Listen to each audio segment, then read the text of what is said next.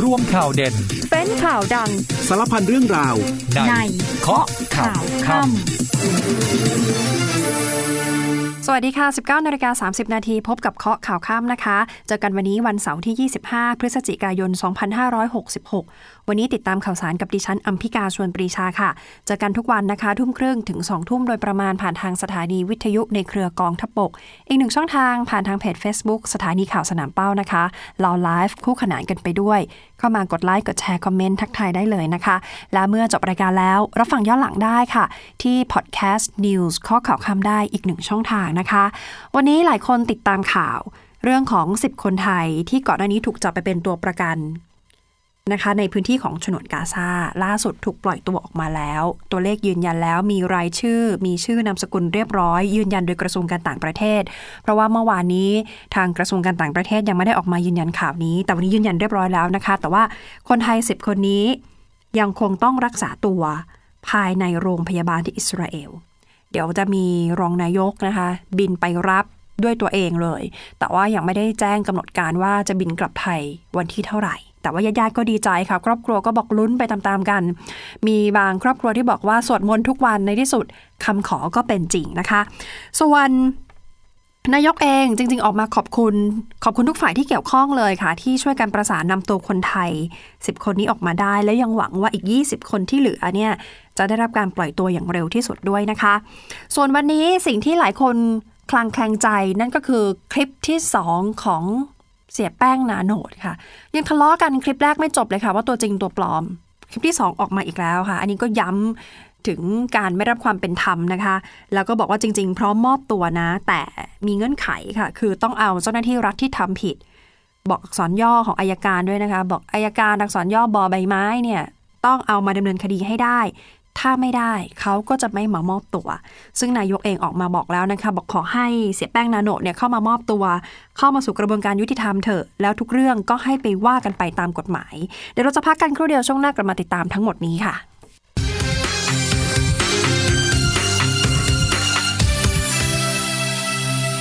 วันนี้ทางกระทรวงการต่างประเทศออกมาเปิดเผยข้อมูลนะคะ 10 คนไทย ที่ถูกจับไปเป็นตัวประกัน แล้วก็ปล่อยออกมาชุดแรกนะคะ 10 รายเป็นชาย 9 แล้วก็หญิงหนึ่งเอ่อเบื้องต้นทั้ง 10 คนนี้จะต้องอยู่ที่โรงพยาบาล เป็นเวลาอย่างน้อยคือ 48 ชั่วโมง เดี๋ยวทางคุณหมอที่อิสราเอลเขาจะดูแลอย่างเต็มที่นะคะ มีการจัดคณะทางการแพทย์ถึง 6 ชุด แต่ละชุดนี่จะประกอบไปด้วยแพทย์พยาบาล นักสังคมสงเคราะห์ เจ้าหน้าที่นะคะเพื่อที่จะดูแลผู้ที่ได้รับการปล่อยตัวทั้ง 10 คน ทางโรงพยาบาลเขาจะจัด เขาเรียกว่านักจิตวิทยาที่สามารถพูดภาษาไทยได้ เอาไว้พูดคุยด้วยนะคะ แล้วทุกคนก็จะได้รับสิทธิ์ในฐานะเหยื่อของการก่อการร้าย อันนี้เป็นไปตามกฎหมายของอิสราเอลเลย โดยรัฐบาลไทยจะเข้าไปดำเนินการในส่วนต่างๆ ที่เกี่ยวข้องเพื่อที่จะรับพี่น้องสิบคนไทยเนี่ยกลับมากลับสู่อ้อมกอดของประเทศไทยแล้วก็ครอบครัวต่อไปอจากรายชื่อคนไทย กลุ่มแรกที่บอก 10 คนเนี่ยนะคะจริง ๆ มีทั้งชื่อนามสกุลเรียบร้อยแล้ว ที่ยืนยันแล้วปรากฏว่ามีอยู่ 4 รายในเนี้ย4ใน 10 ที่ทางการอิสราเอลไม่เคยแจ้งเรามาก่อน ไม่เคยแจ้งยืนยันมาว่า 4 คนนี้ถูกจับไปเป็นตัวประกันด้วย ก็เลยทำให้ขณะนี้มีการคาดการณ์ว่า ผู้ที่ถูกควบคุม คือคนไทยที่ถูกควบคุมนะคะอีก 20 รายจากจำนวนเดิมคือ 26 รายที่เคยได้รับการยืนยันจากฝ่ายอิสราเอลแล้วที่กำลังรอคอย การช่วยเหลือแล้วก็การปล่อยตัวอยู่ ซึ่งรัฐบาลก็บอกว่าเดี๋ยวจะดำเนินการอย่างเต็มที่นะคะ ในการช่วยเหลือพี่น้องกลุ่มนี้กลับออกมา ทางรัฐบาลขอบคุณทุกกลุ่มทุกฝ่ายที่ให้ความช่วยเหลือ อาทิรัฐบาลกาตาอิสราเอลอียิปต์อิหร่าน มาเลเซีย แล้วก็ ICRC นะคะรวมไปถึงผู้ที่มีส่วนเกี่ยวข้องในการเจรจาทุกฝ่ายเลยค่ะผลักดันให้มีการช่วยเหลือตัวประกันชาวไทย จนได้รับการปล่อยตัวในชุดแรก แล้วก็หวังเป็นอย่างยิ่งว่าที่เหลือจะได้รับการปล่อยตัวอย่างปลอดภัยแล้วก็เร็วที่สุด ขณะที่พี่สาวของนายวิทูลภูมี นายวิทูลภูมีเนี่ยเป็นหนึ่งในตัวประกันชาวไทยที่ฮามาสปล่อยตัวมาในชุดแรกนี้นะคะ อยู่ในกลุ่ม 10 คนนี้ พี่สาวเนี่ยโพสต์ Facebook ส่วนตัวบอกว่านอนนอนอยู่ประมาณตีสี่ตื่นขึ้นมาพร้อมกับได้รับข่าวดีกงสุลโทรมาค่ะ โทรมาแจ้งว่าน้องชายนี่ถูกปล่อยตัวออกมาแล้วนะคะ เขาบอกว่าได้ยินแค่นั้นก็น้ำตาพรั่งพรู ใช้คำว่าน้ำตาแตกบอกรอดตายแล้วได้กลับบ้านแล้ว เกือบ 2 เดือนที่หายสาบสูญไป การสวดมนต์ภาวนาอ้อนวอน ของตัวเองนั้นเป็นจริง คือน้องชายปลอดภัย แล้วก็กล่าวขอบคุณสิ่งศักดิ์สิทธิ์ที่ปกป้องนะคะ ขอบคุณกัลยาณมิตรที่ดีที่ต่างแดน แล้วก็ขอบคุณในไทยด้วยทางการไทยด้วยที่ช่วยเหลือ ทุกอย่างทำเหมือนทุกคนเป็นคนในครอบครัวเดียวกันจริง ๆ ซึ่งทางฝั่งของนายกเองท่านก็ออก มากล่าวขอบคุณทุกฝ่ายที่เกี่ยวข้องที่ประสานนำตัวคนไทยกลับมานะคะ โดยบอกว่าจากเหตุการณ์สู้รบในอิสราเอลต้องขอบคุณหน่วยงานที่เกี่ยวข้องอย่างกระทรวงการต่างประเทศนี่ท่านเอ่ยเป็นหน่วยงานแรก ๆ เลยนะคะ หน่วยงานด้านความมั่นคงนำโดยผู้บัญชาการทหารสูงสุด ที่ทำงานอย่างหนักประสานกับทุกฝ่ายที่เกี่ยวข้อง ซึ่งนายปราณปรีพหิทธานุกร รองนายกรัฐมนตรี และรัฐมนตรีว่าการกระทรวงการต่างประเทศนะคะเดี๋ยวท่านจะบินไปรับคนไทยที่ถูกปล่อยตัวมา จะบินไปพร้อมกับผู้บัญชาการทหารสูงสุด แต่ถามว่าจะเดินทางกลับไทยวันไหนกำหนดการนี่ยังไม่ได้เคาะนะคะ บอกว่าเดี๋ยวต้องขอเจรจาพูดคุยก่อน ทราบว่าตอนนี้มีการตรวจร่างกายอยู่สำหรับบางคนที่บาดเจ็บ แล้วก็ยังมีคนไทยที่ถูกจับไปเป็นตัวประกันและยังไม่ได้รับการปล่อยตัวอีก 20 คน เรื่องนี้เดี๋ยวจะต้องพยายามช่วยต่อไปอย่างไม่ลดละความพยายามนะคะส่วนเรื่องของในแป้งเสียแป้งนาโนนะคะ ต้องพูดถึงนิดนึงเพราะว่าสังคมเนี่ยถกเถียงกันอยู่หลายเรื่องค่ะ เรื่องไม่รับความเป็นธรรมที่ออกมาเปิดเผยในคลิปก็เรื่องหนึ่งเพราะว่าใจความเนื้อหาที่อยู่ในคลิปนี่ค่อนข้างที่จะพาดพิงถึงเจ้าหน้าที่ของรัฐนะคะ แต่สิ่งอีกสิ่งหนึ่งที่เขาสงสัยกันก็คือ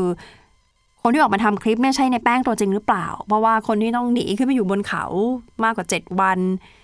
ข้าวปลาอาหารก็ไม่สมบูรณ์พร้อมทำไมออกมาหน้าตานี่ไม่ซูบไม่เซียวเลยนะคะ พูดได้เป็นฉากฉากฉากเล่าได้ แล้วก็ไม่ได้ดูซุดโซมอะไรด้วยเลยกลับจะดูอ้วนขึ้นด้วยซ้ำก็มีการเช็คข่าวกันว่าเอ๊ะมันใช่ตัวจริงตัวปลอมจนถึงขั้น ต้องไปเช็คกับอดีตสสในพื้นที่นะคะว่าใช่ตัวจริงไหม แล้วก็มีการพูดว่า 70%ดูใช่นะ แต่หลายคนก็แบบอ้าวแค่ 70 เองเหรอ แล้วอีก 30ล่ะ สรุปมันใช่หรือไม่ใช่กันแน่ แต่ว่า ระหว่างที่กำลังถกเถียงกันว่าใช่หรือไม่ใช่ เนื้อความในคลิปสิคะคลิปใหม่ของเสียแป้งที่ออกมาเปิดใจนี่คือรอบสองนะคะเขาก็ยังย้ำว่าที่เขาหนีเนี่ยเพราะว่าเขาไม่ได้รับความเป็นธรรมทำให้เขาต้องหนีสิ่งที่เขาไม่ได้รับความเป็นธรรมเกิดจากการพิจารณาคดีค่ะเขาบอกว่าเขาเป็นคนเดียวในกลุ่มเลยที่ไม่ได้รับการปล่อยตัว ที่คนที่ต้องโทษในคดีพยายามฆ่าเอาได้ประกันตัว แต่ตัวเขาเป็นคดีปล้นไม่ได้ประกันตัว แล้วก็พาดพิงถึงเจ้าหน้าที่รัฐที่กระทำความผิดด้วยนะคะ บอกว่าถ้าเกิดทางการเนี่ยดำเนินคดีกับเจ้าหน้าที่ได้ ตนก็พร้อมที่จะเดินไปมอบตัว เป็นไปตามกระบวนการยุติธรรมเลยค่ะ แต่ถ้าเจ้าหน้าที่คนนั้นยังไม่ถูกดำเนินคดีตัวเขาก็จะไม่ไปมอบตัวแบบร้อยเปอร์เซ็นต์ในช่วงท้ายในแป้งยังกล่าวด้วยนะคะ บอกถ้าเกิดผิดพลาดประการใดเนี่ยต้องขออภัย สำนักงานตำรวจแห่งชาติด้วยนะคะ บอกว่าจริง ๆ ไม่ได้มองว่าตำรวจเนี่ยเป็นศัตรูเลยนะคะ ก็วันที่มีการปะทะกันเนี่ยในแป้งบอกว่าตำรวจเอา M79 เนี่ยยิงเข้าไปกว่า 10 นัด แต่เขานี่ยิงแค่ยิงขึ้นฟ้า ไม่ได้ไม่ได้ยิงสวนเลย เพราะว่าเขาไม่ได้มองว่าเป็นศัตรู เขาไม่ได้อยากจะทำร้ายตำรวจด้วยนะคะ แต่ว่าเขาต้องทำเพราะว่าตัวเขาเนี่ยไม่ได้รับความเป็นธรรมซึ่งจริงๆท่านนายกก็พูดถึงเรื่องนี้ด้วยบอกว่าเอาละจะไม่ได้รับความเป็นธรรมอย่างไร ก็ต้องเข้าสู่กระบวนการยุติธรรมค่ะ แล้วก็บอกให้เสียแป้งเนี่ยมามอบตัวนะคะ บอกอยากให้เข้ามามอบตัว เพราะว่าถ้าเกิดมีการบุกจับมันจะมีการต่อสู้กันเกิดขึ้น แบบนี้จะเดือดร้อนทุกฝ่าย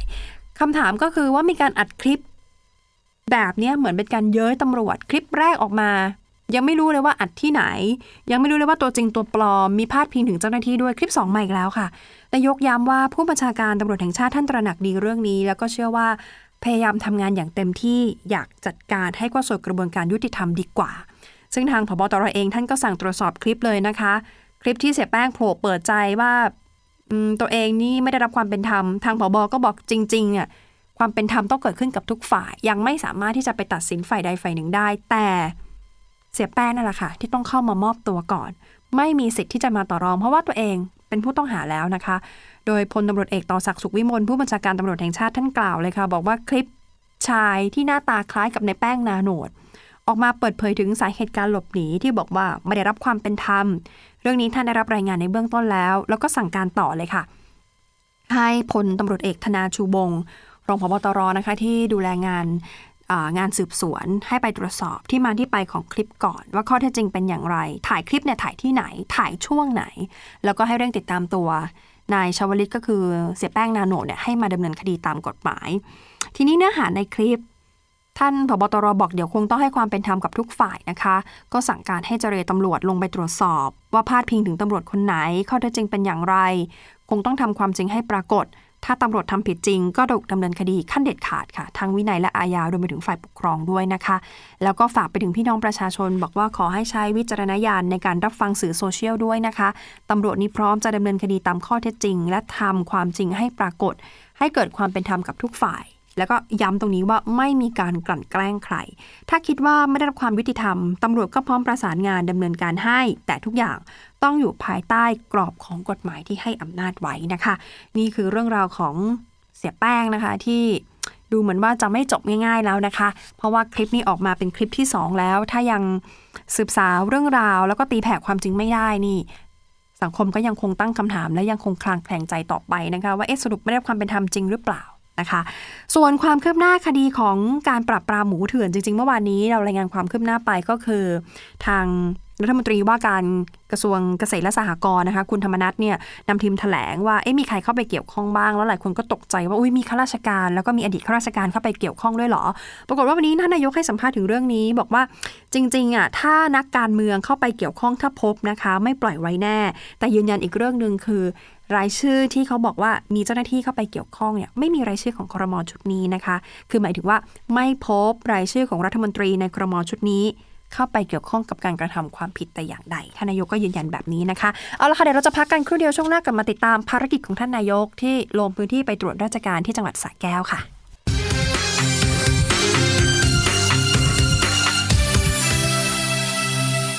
ารกิจของท่านนายกรัฐมนตรีนะคะ ลงพื้นที่ไปตรวจราชการที่สระแก้วนะคะ ก่อนที่จะไปตรวจราชการท่านนายกก็แวะไปรับประทานอาหารกลางวัน แล้วก็ไปรับฟังเขาเรียกว่าฟังบรรยายสรุปที่บ้านวัฒนานคร ซึ่งเป็นบ้านพักของนายสรวงเทียนทอง สสสะแก้วเขต3แล้วก็เป็นเลขาธิการของพรรคเพื่อไทยด้วยนะคะ มีนางอุไรวันเทียนทอง อดีตรัฐมนตรีว่าการกระทรวงแรงงาน ซึ่งเป็นภรรยาของนายสนอเทียนทอง แกนนำพักเพื่อไทย มีนางขวัญเรือนเทียนทอง สสสะแก้วเขตหนึ่งของพักพลังประชารัฐเนี่ยมาให้การต้อนรับด้วย ซึ่งท่านนายกเนี่ยก็ให้สัมภาษณ์บอกการลงพื้นที่เมืองรองอย่างสะแก้วเนี่ยจริง ๆ วันนี้มีสสมาบอกว่ามีสถานที่ท่องเที่ยวมากมายเลย เราก็อยากจะสนับสนุนให้นักท่องเที่ยวมาเที่ยวที่นี่มาอยู่นานขึ้น คือต้องทำงานควบคู่กันในหลายมิติ หลายคนก็เลยตั้งคำถามว่าเอ๊ะเห็นมีสสต่างพักมารอต้อนรับด้วยท่านนายกบอกว่าจริง ๆ ไม่อยากให้ดูว่าเป็นสสพักไหนมาต้อนรับ ให้คิดว่าทุกท่านเนี่ยเป็นตัวแทนของพี่น้องประชาชนไม่ว่าพักไหน เมื่อมีข้อมูลมาเราก็ยินดี พูดคุยเพื่อเป็นประโยชน์สูงสุดของประชาชน แล้วก็ต้องการให้สระแก้วมีการพัฒนาในทุกมิตินะคะ ไม่ว่าจะเป็นด้านการเกษตร ด้านการท่องเที่ยว การเชื่อมต่อเขตแดน ที่เป็นติดกับกัมพูชา ซึ่งนายกก็มีการเดินทางไปตรวจเยี่ยมบริเวณจุดผ่านแดนถาวรบ้านคลองลึกที่อรัญญประเทศจังหวัดสระแก้ว ตรงนี้เป็นจุดผ่านแดนถาวรระหว่างไทยกับกัมพูชา ก็มีพ่อค้าแม่ค้านักท่องเที่ยวเดินทางเข้าออกเป็นจำนวนมากเลยนะคะ เพราะว่าอยู่ใกล้กับตลาดโรงเกลือ ซึ่งทานายกบอกว่านี่เป็นตลาดการค้าชายแดนภาคตะวันออกที่ใหญ่ที่สุดของประเทศละก็อยากจะเสนอให้มีการตั้งสถานกงสุลที่เสียมเรียบนะคะ เพื่อเป็นการอำนวยความสะดวกด้วย แล้วก็อยากให้สระแก้วเนี่ยทำลักษณะคล้ายๆเหมือนเป็นศูนย์ one stop service อำนวยความสะดวกหมดเลยค่ะ ทั้งการค้าการขนส่ง แต่ว่ายังขาดอุปกรณ์ ซอฟต์แวร์ แล้วก็อื่นๆในการดำเนินงาน ซึ่งเมื่อไปดูมูลค่า การขนส่งค้าขายที่นี่ปีหนึ่งเนี่ยแสนล้านนะคะมีปริมาณสูงมาก ดังนั้นท่านนายกบอกว่าไม่ใช่แค่เรื่องของการอำนวยความสะดวกในเรื่องของโครงสร้างพื้นฐาน แต่ว่าเรื่องซอฟต์แวร์ และ one stop service เป็นเรื่องสำคัญอยากให้เร่งพัฒนา โดยให้ศุลกากรไปพิจารณาดูต้นแบบ ดูโมเดลที่จังหวัดหนองคายนะคะ เอามาปรับใช้ที่สระแก้ว แล้วเชื่อว่าสระแก้วเนี่ยมีศักยภาพสามารถดำเนินการได้ ส่วนภารกิจของผู้บัญชาการทหารบกนะคะ วันนี้เดินทางตรวจเยี่ยมหน่วยทหารที่จังหวัดประจวบคีรีขันธ์ค่ะ ลงพื้นที่ให้กำลังใจทั้งด่านตรวจแล้วก็ชายแดนนะคะ โดยพลเอกเจริญชัยหินเทาผู้บัญชาการทหารบกวันนี้ลงพื้นที่ตรวจเยี่ยมให้กำลังใจหน่วยทหารในพื้นที่จังหวัดประจวบคีรีขันธ์ค่ะ ท่านไปติดตามสถานการณ์ด้านความมั่นคง โดยเฉพาะเรื่องของยาเสพติด แล้วก็ผู้หลบหนีเข้าเมืองนะคะ มีการไปตรวจเยี่ยมจุดตรวจร่วมห้วยยางที่ทับสแก ตรงนี้เป็นจุดตรวจสำคัญค่ะ อยู่บนทางหลวงหมายเลข 4 เพชรเกษม เพื่อป้องกันสิ่งผิดกฎหมาย จากนั้นก็ไปตรวจเยี่ยมให้กำลังใจกำลังพลนะคะ หน่วยเฉพาะกิจจงอางศึก กรมทหารราบที่ 19 ซึ่งมีหน้าที่คัดกรองบุคคล ควบคุมจัดระเบียบการขนถ่ายสินค้าณจุดตรวจสิงขอนซึ่งเป็นจุดผ่อนปลนพิเศษ สินค้านำเข้าที่มีมูลค่าสูงจากฝั่งเมียนมา จะนำเข้ามาตรงนี้เนี่ยก็คือพวกอาหารทะเลนะคะในส่วนสินค้าส่งออกจากไทยที่ส่งออกไปและมีมูลค่าสูงก็พวกลูกกุ้งที่มีชีวิต พวกอาหารสัตว์ พวกบรรจุภัณฑ์มูลค่าการค้าร่วมในปี 66เนี่ยมากกว่า 700 ล้านบาทนะคะ ตรงนี้เป็นจุดสำคัญ โดยผู้บัญชาการทหารบกยังได้เดินทางไปที่โรงเรียนด่านสิงขอน ท่านมอบจักรยานแล้วก็ถุงยังชีพ ให้กับเด็กนักเรียนในพื้นที่ห่างไกล แล้วก็เดินทางต่อค่ะ ไปที่กองร้อยตำรวจตระเวนชายแดนที่ 146 นะคะ เพื่อพบปะให้กำลังใจกำลังพลที่ปฏิบัติหน้าที่ ส่วนความคืบหน้าคดีของน้องผู้ น้องผู้นี่เป็นนักศึกษาปวช ชั้นปีที่2วัย16 ปี ถูกยิงเสียชีวิตนะคะ เมื่อวันที่ 20 พฤศจิกายนที่ผ่านมาล่าสุดตำรวจคุมตัวในโอมค่ะในโอมเป็นคนขับรถจักรยานยนต์ ไปคุมตัวสอบเครียดที่สนดุสิตนะคะนายโอมนี่หลบหนีไปอยู่บ้านพักของพ่อ ก่อนที่จะติดต่อขอมอบตัว ก็ถูกนำตัวมาสอบสวนที่สนดุสิตนะคะ เดี๋ยวก็เจ้าหน้าที่ก็จะทำการสอบสวนแล้วก็ดำเนินคดีต่อไป ส่วนอีกเรื่องหนึ่งที่เป็นเรื่องของเออเยาวชนก็คือการทะเลาะวิวาทของเด็กอาชีวะค่ะ ทีนี้ในส่วนของอธิการบดีอุเทนถวาย ล่าสุดท่านออกมายืนยันว่า เราไม่มีวัฒนธรรม ปั๊มตราฟันเฟือง เพราะว่ามีข่าวออกไปว่าเด็กๆอาชีวะเนี่ยค่ะที่ที่โดนจับไป แล้วก็ไปตรวจสอบดูก็พบว่าเหมือนมีการทำสัญลักษณ์ที่แขนปั๊มเป็นตราฟันเฟือง มีทั้งหนึ่งเฟืองสองเฟืองสามเฟืองสี่เฟือง ก็เลยถามว่าเอ๊ะมันเป็นสัญลักษณ์อะไรหรือเปล่า มันมีวัฒนธรรมรับน้องอะไรไหม ซึ่งล่าสุดอธิการบดีค่ะ รองศาสตราจารย์ ดรเลิกชัย ฟูประทีปสิริ ท่านกล่าวถึงความขัดแย้งของเด็กสองสถาบันก่อน ก็คืออุเทนถวายกับปทุมวัน ท่านบอกว่าปัจจุบันนี้มีต่างฝ่ายต่างก็ร่วมมือ มีความพยายามในการแก้ไขปัญหาร่วมกันมาโดยตลอด แล้วก็ปัญหาของสองสถาบันเนี่ยจริงๆ เป็นเรื่องละเอียดอ่อนของสังคม คือที่ผ่านมานอกเหนือจากจะร่วมมือกันแก้ไขปัญหาแล้ว ยังร่วมกันจัดกิจกรรมด้วยนะคะ เป็นกิจกรรมบำเพ็ญประโยชน์แก่สังคมมากมาย แล้วท่านก็ยืนยันว่าสิทธิปัจจุบันของทั้งสองสถาบัน คืออุเทนถวายกับปทุมวันเนี่ย ต่างก็มีความรักความสามัคคีร่วมกันแล้ว ยอมรับว่ายังมีปัญหาเรื่องของอดีตนักศึกษา ที่ถูกรีทรายก็คือถูกให้ออกไป หรือถูกพ้น สภาพความเป็นนักศึกษาเนี่ยมักจะมีพฤติกรรมที่ไม่เหมาะสม มายุยงส่งเสริมให้เกิดความขัดแย้งกัน ซึ่งก็เป็นเรื่องที่ทั้งสองสถาบันต้องช่วยกันแก้ไขปัญหา แต่ว่าการตรวจพบว่า มีการตั้งองค์กรซ้อนขึ้นมา เพื่อก่อเหตุรุนแรง ท่านอธิการบอกจริง ๆ เคยได้ยินเหมือนกัน แล้วก็พยายามตรวจสอบทุกครั้งที่มีเรื่องมีราวที่ได้ยินนะคะ แต่ก็พบว่าส่วนมากเนี่ยที่ก่อตั้งเนี่ยไม่ใช่เด็กนักศึกษาปัจจุบันเป็นอดีต ที่เคยเป็นนักศึกษาที่ที่ถูกให้ออกไปนะคะ ส่วนประเด็นเรื่องของการปั๊มเฟืองฟันที่เกิดขึ้นนะคะ หลายคนก็เห็นในข่าวแล้วท่านบอกว่าเออเรื่องนี้ยังไม่มีรายละเอียด แล้วก็สถาบันอุเทนถวาย ไม่มีวัฒนธรรมอะไรพวกนี้ ท่านก็ยืนยันแบบนี้นะคะ ทีนี้ก็มีการไปสำรวจความคิดเห็นจากพี่น้องประชาชนนะคะ ไปสำรวจจากสวนดุสิตโพ ว่าเอ๊ะประชาชนคิดเห็นยังไงนะเรื่องของความปลอดภัยสำหรับวันนี้กรณีเด็กอาชีวะ จากกลุ่มตัวอย่างพันกว่าคนเนี่ยเขาสำรวจเมื่อวันที่ 21ถึง24 พฤศจิกายนที่ผ่านมา ที่ทะเลาะกันทะเลาะวิวาทกันจนถึงแก่ชีวิต ปรากฏว่าร้อยละ 87 มองว่าทุกฝ่ายที่เกี่ยวข้องเนี่ยต้องร่วมมืออย่างจริงจัง เอาแบบมีมาตรการมีแนวทางป้องกันที่เด็ดขาดออกมาเลย ส่วนถามว่าสาเหตุของการทะเลาะวิวาทคืออะไร กว่าร้อยละ 85 มองว่าเป็นเรื่องของการปลูกฝังค่านิยมที่ผิดผิด ที่ให้รักศักดิ์ศรีรักสถาบัน แต่เป็นการปลูกฝังในทางที่ผิดค่ะ แล้วก็ร้อยละ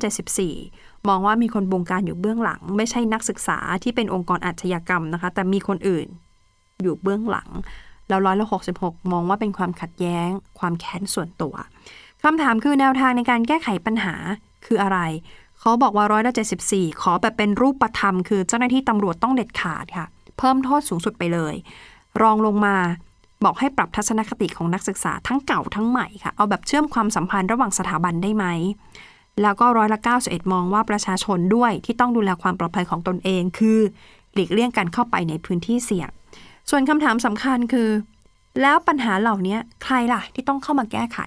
ร้อยละ88 มองว่าหน่วยงานที่ต้องเข้ามาแก้ไขคือกระทรวงศึกษาธิการค่ะ นิ่งเฉยไม่ได้นะคะ แล้วก็มีเรื่องของพ่อแม่ผู้ปกครองกว่าร้อยละ72 ที่บอกว่าต้องเข้ามาแก้ไขเรื่องนี้ ร่วม ด้วยช่วยกันดูแลบุตรหลานของท่านอย่างจริงจังนะคะ ดูแลอย่างใกล้ชิดด้วย ส่วนเรื่องของพลทหารสังกัดกองทัพเรือที่มีการแชร์ว่าเหมือนคลุมคลั่งนะคะ ไปอาละวาดบนถนนในพื้นที่จังหวัดกระบี่อล่าสุดเรื่องนี้มีโฆษกของกองทัพเรือออกมาชี้แจงนะคะ บอกว่าตอนนี้ต้นสังกัดเตรียม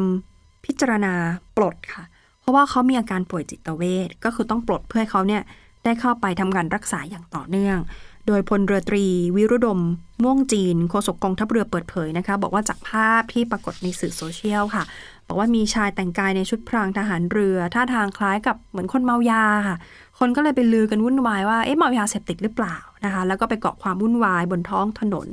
ในพื้นที่จังหวัดกระบี่ทีนี้จากการเข้าไปตรวจสอบก็พบว่าเป็นทหารจริง ๆ ค่ะ แต่ว่าเป็นพลทหารสังกัดกองทัพเรือพังงานะคะ ฐานทัพเรือพังงา ก่อนหน้านี้ มีอาการป่วยทางจิต มีพฤติกรรมคือทำร้ายร่างกายข้าราชการในกองร้อย ก็เลยนำตัวเข้าสู่กระบวนการรักษา ครอบครัวก็ติดต่อหน่วยงานต้นสังกัดนะคะ อยากจะให้เอาไปรักษาตัวอย่างต่อเนื่อง ทีนี้พอหน่วยต้นสังกัดตรวจพบ ก็พบว่าอามีอาการผิดปกติจริง ๆ ก็เลยส่งโรงพยาบาลฐานทัพเรือพังงา แล้วก็วินิจฉัยแล้วว่ามีอาการป่วยทางจิตเวชแต่ทางโรงพยาบาลของหน่วยเนี่ยไม่มีขีดความสามารถในการรองรับผู้ป่วยทางจิตเวชก็เลยต้องส่ง โรงพยาบาลของกองทัพเรือในพื้นที่กรุงเทพหรือพื้นที่สัตหีบเพื่อทำการรักษาต่อไป แต่ผู้ปกครองเนี่ยติดต่อเข้ามา แจ้งว่าลูกชายเนี่ยเคยเข้ารับการรักษาบำบัดยาเสพติดก่อนที่จะเข้าประจำการ จึงขอรับไปรักษาต่อเนื่องที่สถานพยาบาลในภูมิลำเนา แต่เหตุการณ์ที่เกิดขึ้นจนเป็นข่าวมีการเผยแพร่ อันนั้นเกิดวันที่ 23 พฤศจิกายนค่ะ ผู้ป่วย เดินทางมารับใบลาที่หน่วย แล้วก็จะเดินทางกลับภูมิลำเนาพร้อมผู้ปกครอง ปรากฏว่าในระหว่างที่เดินทางกลับเนี่ยเกิดอาการคลุ้มคลั่งในรถส่วนตัว หลังจากนั้นก็ออกมาจากรถมาก่อเหตุสร้างความวุ่นวายบนท้องถนนจนกระทั่งเจ้าหน้าที่ตำรวจเนี่ยเข้าไประงับเหตุ แล้วก็นำไปสงบสติอารมณ์ที่โรงพัก เป็นเวลาหนึ่งคืน จึงได้รับการปล่อยตัวออกมา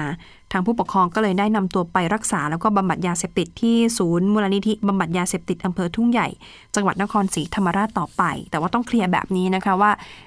ที่มีสื่อบางสำนักนำเสนอข่าวว่าผู้ก่อเหตุเนี่ยมีการเสพยาในค่ายทหารจนออกมาก่อเหตุแล้วก็สร้างความวุ่นวาย เรื่องนี้โฆษกกองทัพเรือยืนยันว่าไม่เป็นความจริงแต่อย่างใดนะคะ แล้วก็ขอความร่วมมือจากสื่อมวลชน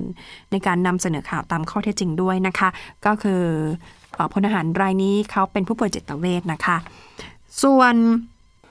ข่าวดีรับปีใหม่หลายคนติดตามแล้ว แล้วก็วางแผนที่จะไปทดลองใช้บริการแล้วนะคะ นั่นก็คือรถไฟฟ้าสายสีชมพูค่ะ ที่เปิดให้บริการนั่งฟรี ตอนนี้ขยับเป็นข้ามปีแล้วนะคะ ตอนแรกเนี่ยจะสุดวันที่ 17 ธันวาคมนี้หลายคนก็โอ้ยเดี๋ยวต้องรีบไปใช้พอได้ยินข่าวว่าเอาขยายไปข้ามปีจนถึง 2 มกราคมปีหน้า หลายคนก็บอกเอาละเดี๋ยวหยุดช่วงปีใหม่จะไปทดลองใช้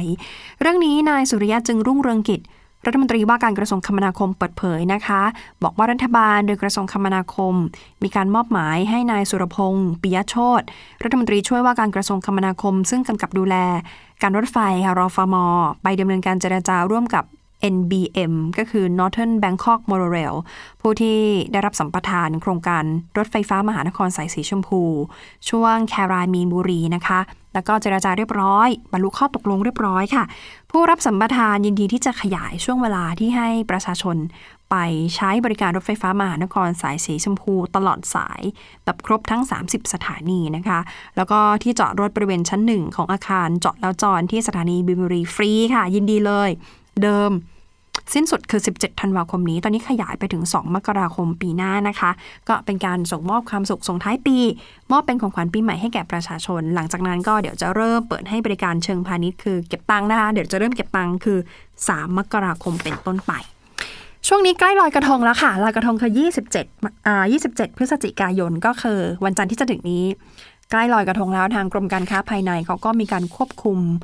วกราคาสินค้าในช่วงเทศกาลลอยกระทง คือไม่อยากจะให้ผู้ประกอบการเนี่ยค้ากำไรเกินควร รองอธิบดีกรมการค้าภายในในอุดมศรีสมทรงเปิดเผยนะคะว่าสั่งการให้เจ้าหน้าที่ที่เป็นสายตรวจพิเศษ ลงพื้นที่ไปตรวจสอบกำกับดูแลผู้ประกอบการที่เข้าจำหน่ายวัสดุในการประดิษฐ์กระทงสำเร็จรูป รวมไปถึงสินค้าอุปโภคบริโภคที่จำหน่ายบริเวณสถานที่จัดงานลอยกระทงนะคะ ให้มีการปฏิบัติตามกฎหมายอย่างเคร่งครัดก็คือ การปิดป้ายแสดงราคา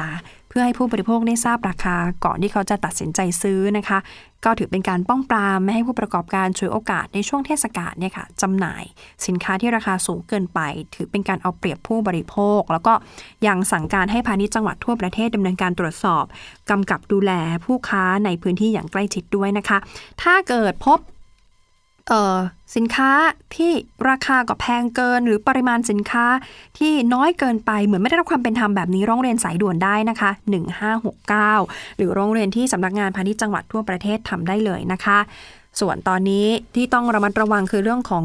ร้านพลุ พวกประทัดดอกไม้ไฟ เพราะว่ามักจะมีการจุดเฉลิมฉลองกันในช่วงเทศกาลก็ต้องระมัดระวังล่าสุดมีการคุมเข้ม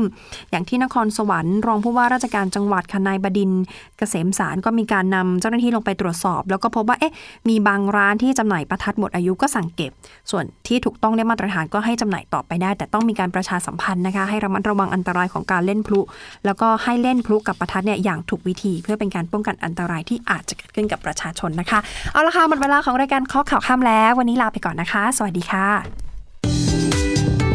กองทัพบกขอเชิญชวนชายไทยที่มีคุณสมบัติครบตามเกณฑ์ เข้าเป็นทหารกองประจำการประจำปี